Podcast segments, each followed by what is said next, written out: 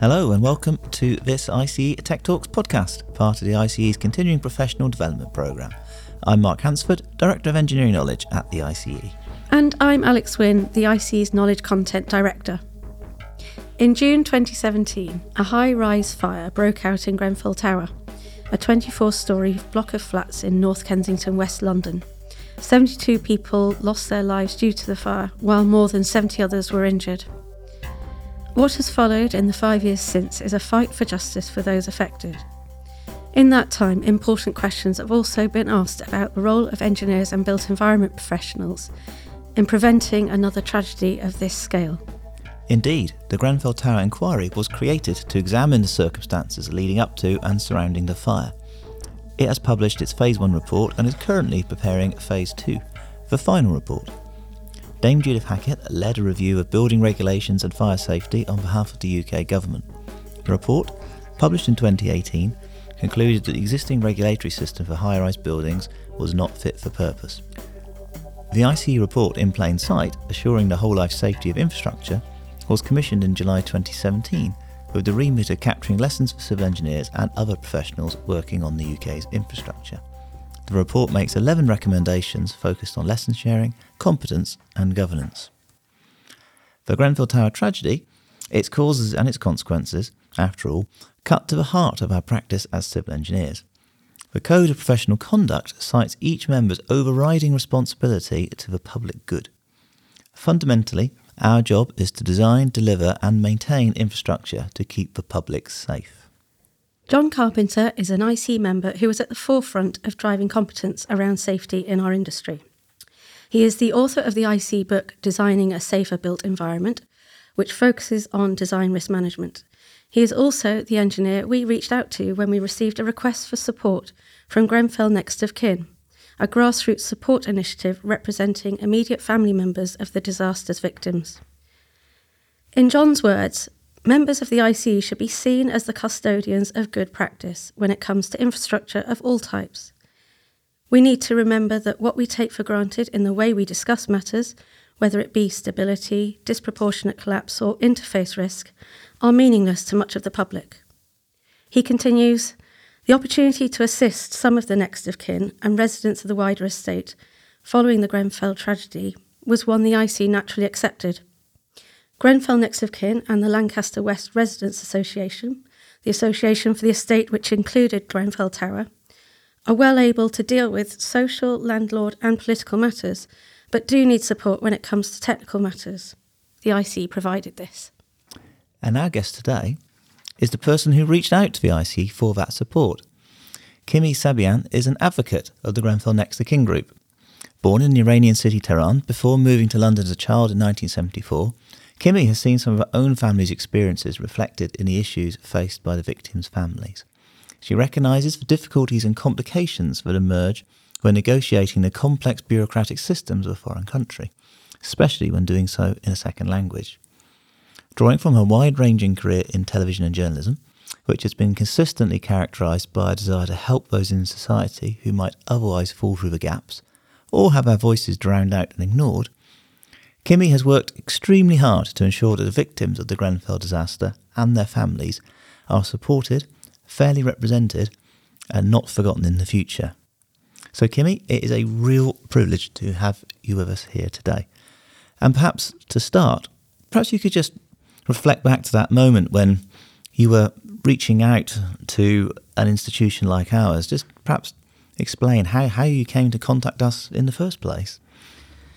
Thank you both very much for inviting me to be here and uh, to have this opportunity to speak on behalf of Grenfell Next of Kin, uh, who have really given me the support to be here. Without them giving me that mandate, um, I have no reason to talk at all. Um, I think I think when I reached out to ICE. Um, was really out of desperation. We were being confronted with these uh, letters and emails and reports and so on by um, the Department of Levelling Up, which at the time was called um, MHCLG. Since Grenfell Tower, it's had three different names. Uh, it started off as DCLG, then MHCLG, and now the Department of Levelling Up. We've also had six ministers in uh, the five years. It's been a revolving door, really.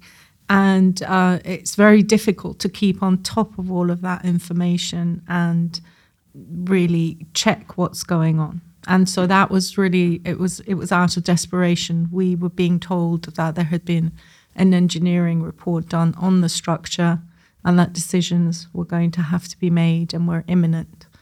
And uh, for the next of kin, obviously, anything to do with the site is of profound importance because that is where their loved ones were reduced to ashes. Uh, many didn't have anything to bury at all. So that site is very, very important to them. And I figured there's always an institute for everything. so I just Googled, you know, engineering and found the Institute for Civil Engineers. And, and that was really, I was just asking for help. We need help. Brilliant. And what, what specifically then, in your words, do you think characterised the support that John Carpenter gave to you? Well, first of all, we have we're not engineers. You know, nobody has this the level of competence and expertise to to understand a building like Grenfell Tower and then the consequences of the fire and the structural implications. And yet, it is of paramount importance both to the families who lost their loved ones there, to people who lost their homes there, and in, and the people who live around it. So the issue of safety is very important, as well as the the emotional, psychological, and spiritual significance of that site. So it's a complex situation. Now we can articulate or try to articulate the spiritual and the emotional and the psychological side and hope that someone listens to that. But unless you can back that up with real facts and real evidence that offer people options and opportunities to express those uh, more um, ephemeral ideas, it's very difficult to be heard at all against a system that's already decided pretty much what it wants to do. So, when we were told that there was a structural report that had been commissioned by the government, we asked for that report and we looked at it, we didn't understand what the hell it was saying, basically.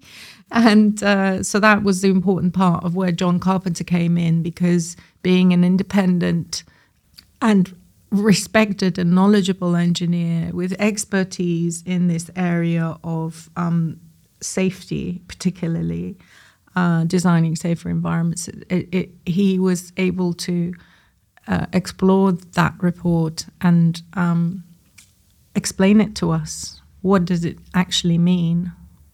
Yeah.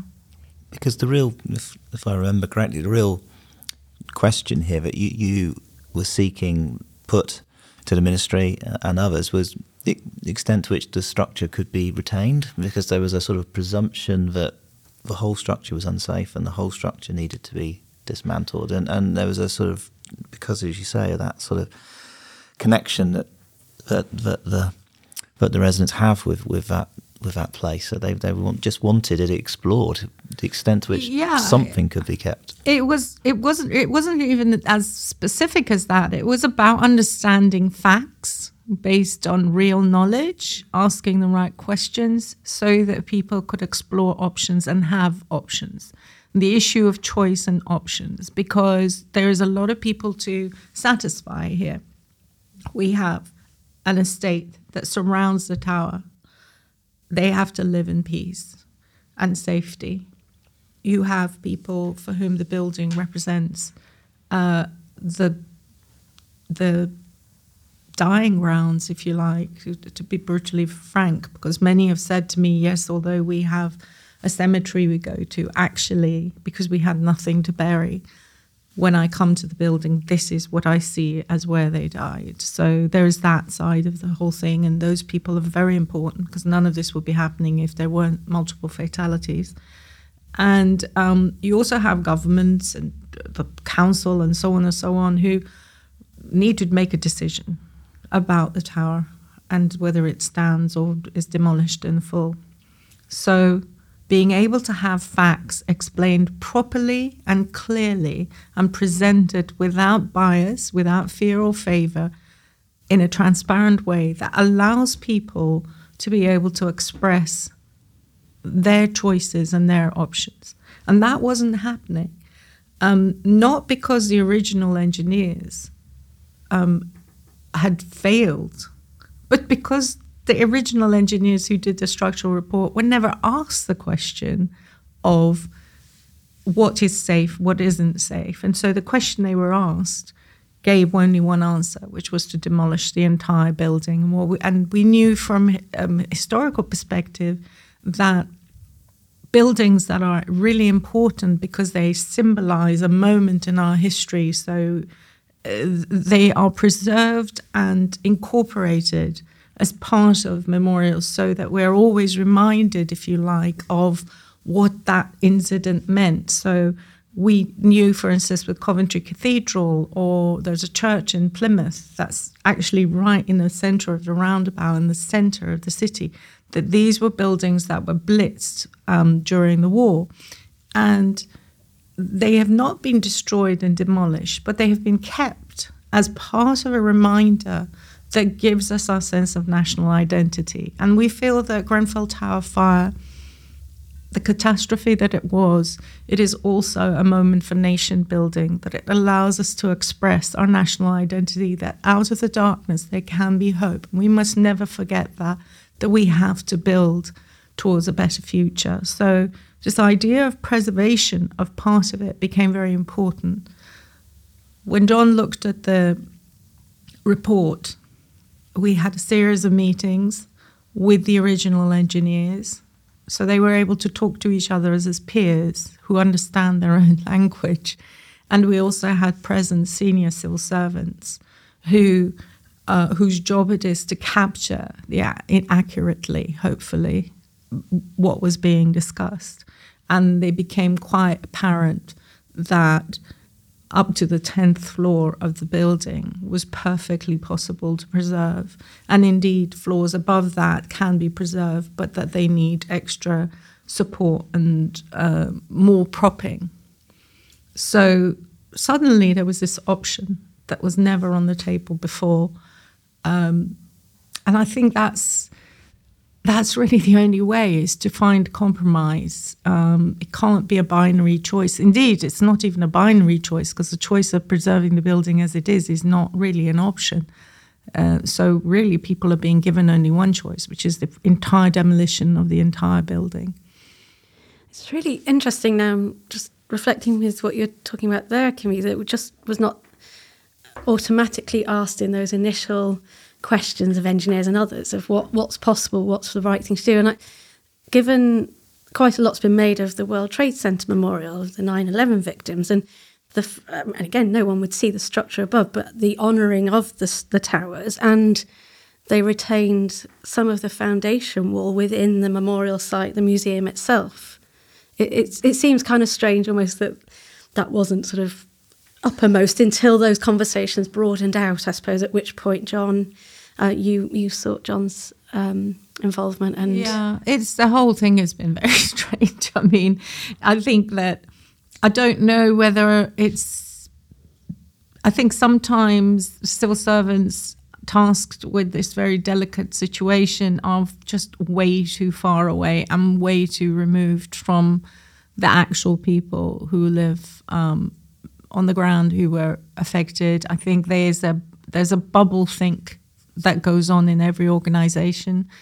Uh, I think that's it's fair to say that that's happened. There was a sort of like an echo chamber uh, situation. And I think that what we were able to do was to be able to just broaden that conversation out, bring in some expertise that could talk specifically to, to the art of the possible, as one of the next of kin put it, the art of the possible. We just want to know what is possible. And so, in that sense, it's been a massive step forward. But of course, it has to be translated into the will. And the will, if the will is not there, nothing happens. And we're hoping to be able to persuade the powers that be with cogent argument that they owe it to everybody to present full options in a transparent way and not be afraid of the response they get back.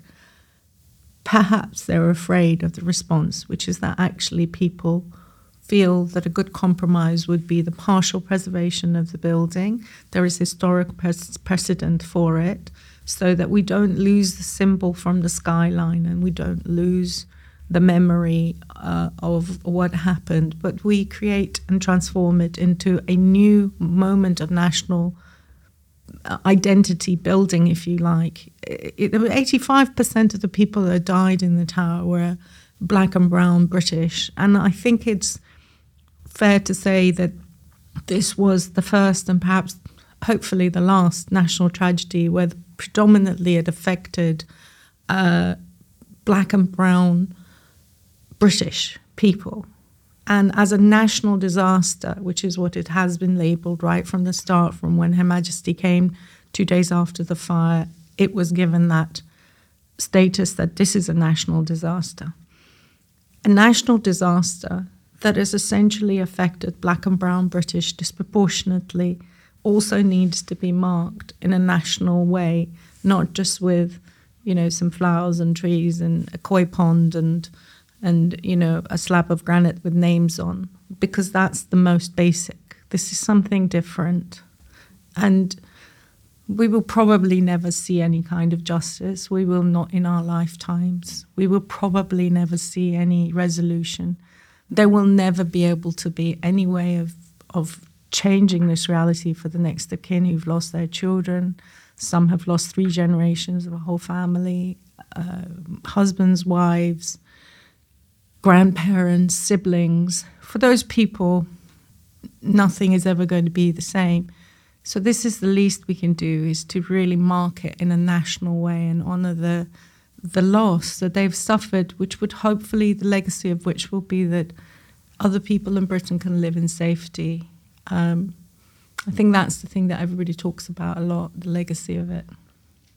And I mean, you've just explained it really clearly there, Kimi, but sort of as you know, yourself representing the families um, can make that, that cogent argument, but you can only do it now based on independent, technically astute, fact based understanding of, of the art of the possible. And and and yeah, I think we on speaking on behalf of the ICE are really grateful for, for, for John for stepping in as he, as he did and, and and as he did so sort of pro bono to, to really because he just something he felt so strongly about. Uh, and and I just think it's it's I think what John did was remarkable. It really was. I mean, it was sorry to interrupt, but I could really go wax lyrical about him as a human being as well as as a professional.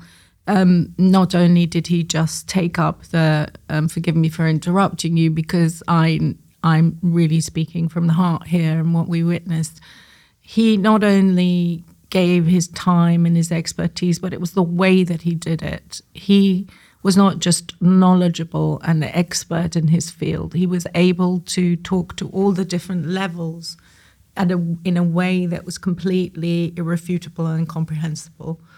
Um, so when he was talking to the engineers, it wasn't antagonistic, it was really respectful, peer to peer respect to be able to really push them also to understand what was at stake here that it's okay to say, well, we were never asked that question.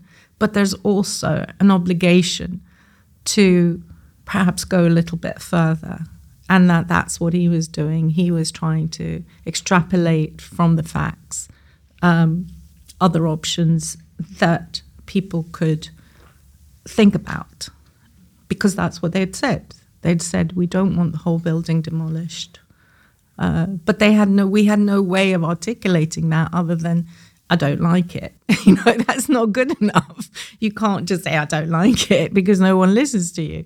So we had to have, um, you know, uh, so he was able to talk to his peers and extrapolate from that um, clear, concise information, and then he was able to talk with the families several times on on various Zoom calls, and we were. This was all happening during the time of COVID, so that was particularly difficult. But he would make himself available. He would have one to one conversations. He would explain what was happening, what was in the report, what was possible, what isn't possible, not telling people what to do or what to think, but just giving them the options that they can then reflect upon and find creative ways of expressing themselves uh, through those options. And then there was um, his conversations with uh, the Memorial Commission and with the civil servants. Very skillful and very human. And it was, um, I just wish we had come across more people like John throughout the last five years, to be honest. The skill level and the, um, his communication skills, his knowledge, and his human touch was a very extraordinary package. We were very lucky. We were very lucky. Actually, I think you've almost answered my next question, which was going to be about what elements of the experience of working with John um, do you think other engineers can adopt or learn from so much? And I think, I, I suppose, just to push that a little bit further, based on what you've just said, Kimi, is it how much of it is for you what lots of engineers would accept is the technical role that they have, but this balance between the human side that you've just described so beautifully about John and how he conducted himself? I don't know. I mean, I think it's something that can't be taught. I think it's something that comes through uh, who we are and how we're nurtured, which is also what sort of society we grow up in, you know. Um, maybe he's just old school. I don't know. I mean, he was just really performing a service. You know, he was just being of service. There was no, there was nothing in it for him at all. There was no kudos. In fact, I was surprised that he was sticking his neck out as far as he was but he had utter confidence and he knew what he was talking about. I think that education is really great, but if it's not actually applicable to human beings and lived experiences, it's sort of a bit pointless. And particularly with something like your field, civil engineers, uh, and uh, I know very little about what you actually do, but I know that it's really important to making sure that things don't collapse on top of our heads. Uh, so I think that you're dealing with human beings, but perhaps sometimes it's forgotten how ordinary people experience their lived environment. But uh, but what what John was able to display was, I think it can be applicable right across the board because any profession, anyone in a professional role, ought to be able to um, apply their knowledge in a way that's um, not elitist, but understood by the people that they're there to serve. I mean, it was interesting when the, when Her Majesty passed away that there was all this conversation around service, being of service, and I think that's a really it's it's a quite complex concept, but in a way, it's not. It's really simple. It's just I remember my uncle telling us when we were growing up, you know, the only advice he had was work hard and make yourself useful. And I think it's as, as simple as that. So it doesn't matter whether you're a doctor or a nurse or, as Martin Luther King said, you know, if you're a road sweeper, be the best road sweeper that you can be. That notion of being of service and doing your best, and doing your best in terms of how it serves the people that are the human beings that live on the street that have to walk the pavement that don't want rubbish on the ground or the doctors or whatever whatever your experience you know how it applies to human beings because that was actually what was the most astonishing thing in the inquiry was that we had day after day of witnesses coming and giving evidence and pretty much shrugging their shoulders and saying nothing to do with me. And it was this sort of computer says no attitude or nothing to do with me or passing the buck as the QC Millett said, you know, it was a merry-go-round of bug passing. That attitude of not really asking questions and not really sticking your neck out and not really fully engaging with what's in front of you has consequences. It really has consequences, and Grenfell really identified that clearly. So Is it the person who's way down the ladder who just skips over the email or doesn't ask the question or doesn't stick their neck out or doesn't say, well, hang on a minute, this seems to contradict this report? Are they respons- as responsible as the person who, you know, manufactures the goods that then lead to, uh, you know, this this type of atrocity? But I think if we all play our part in taking responsibility and being of service, perhaps we can change the culture of all organizations. For me, I've never dealt with engineers, but I was really impressed with the way that John was really taking the the challenge seriously enough to do so much work on it pro bono, to be of service to the victims, and to make sure that they had full facts and knowledge to be able to make some choices. It's no good just looking at stuff on the news and saying, oh, isn't that terrible? I feel so sorry for those people. But if you can play a role, then, and even if it's never seen or recognized, then, you know, at least you've done what you're supposed to do. I don't know whether that answers your questions. Very much. I think it, I think it really does. I think, and I think that's that's a really powerful, lasting message to to leave with all our membership um, to, to, to, to be more like John in this case Yes, study example. John. We just if we had more Johns, we would That's have it. we would have less problems. I think is is is the, is the message, and and I think clearly John is just one example, and there will be countless other Johns out there who are doing very similar things. I'm sure across the country, across the world in our field, but um, we've been able to bring the example of John to John to, to bear here today, and I, I hope Kimi you would just echo that. that more, more Johns, please. Absolutely. More Johns everywhere, in all areas, in all departments. You know, uh, don't be afraid to ask questions, to take responsibility, to be of service. And doesn't matter what the culture of the organization is, whether it encourages it or doesn't encourage it. I think it's really important to do the right thing, as Spike Lee would say. Well, well, well, brilliant. Thank, thank you, Kimi, um, for for joining us today and, and sharing those very kind of powerful and emotional thoughts and, and, and experiences, and and for all the work you have done and continue to do. No, it's really an honor and a privilege to be of service, but I'm really thankful that you have, um, you know, you supported the next of kin because this was way outside of my um, expertise. I, you know, failed maths O level, so I really had no idea how to look at reports and engineering reports. So thank you for giving us your knowledge.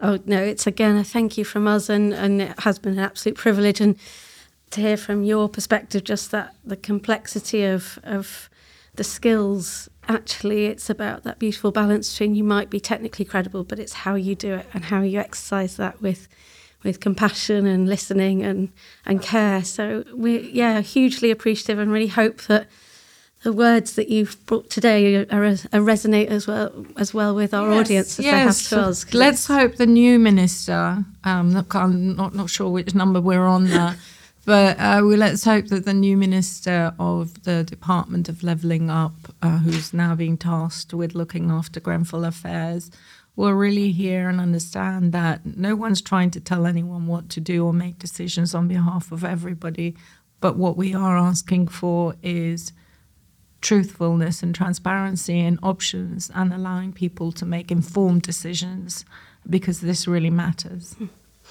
I think we very much look forward to some hopeful resolution Thank you. Yes. as best as possible for those involved. Thank you, Kimi. Um, yes, and thank you to our listeners. Uh, you can learn more about this topic and discover more podcasts, videos, and other resources on the ICE Knowledge Hub, which is accessible via ice.org.uk. New content is launched throughout the year, so do keep a lookout. I've been your co host, Alex Wynne. And I've been your other co-host, Mark Hansford. This was an ICE Tech Talks podcast. We hope you can join us again soon.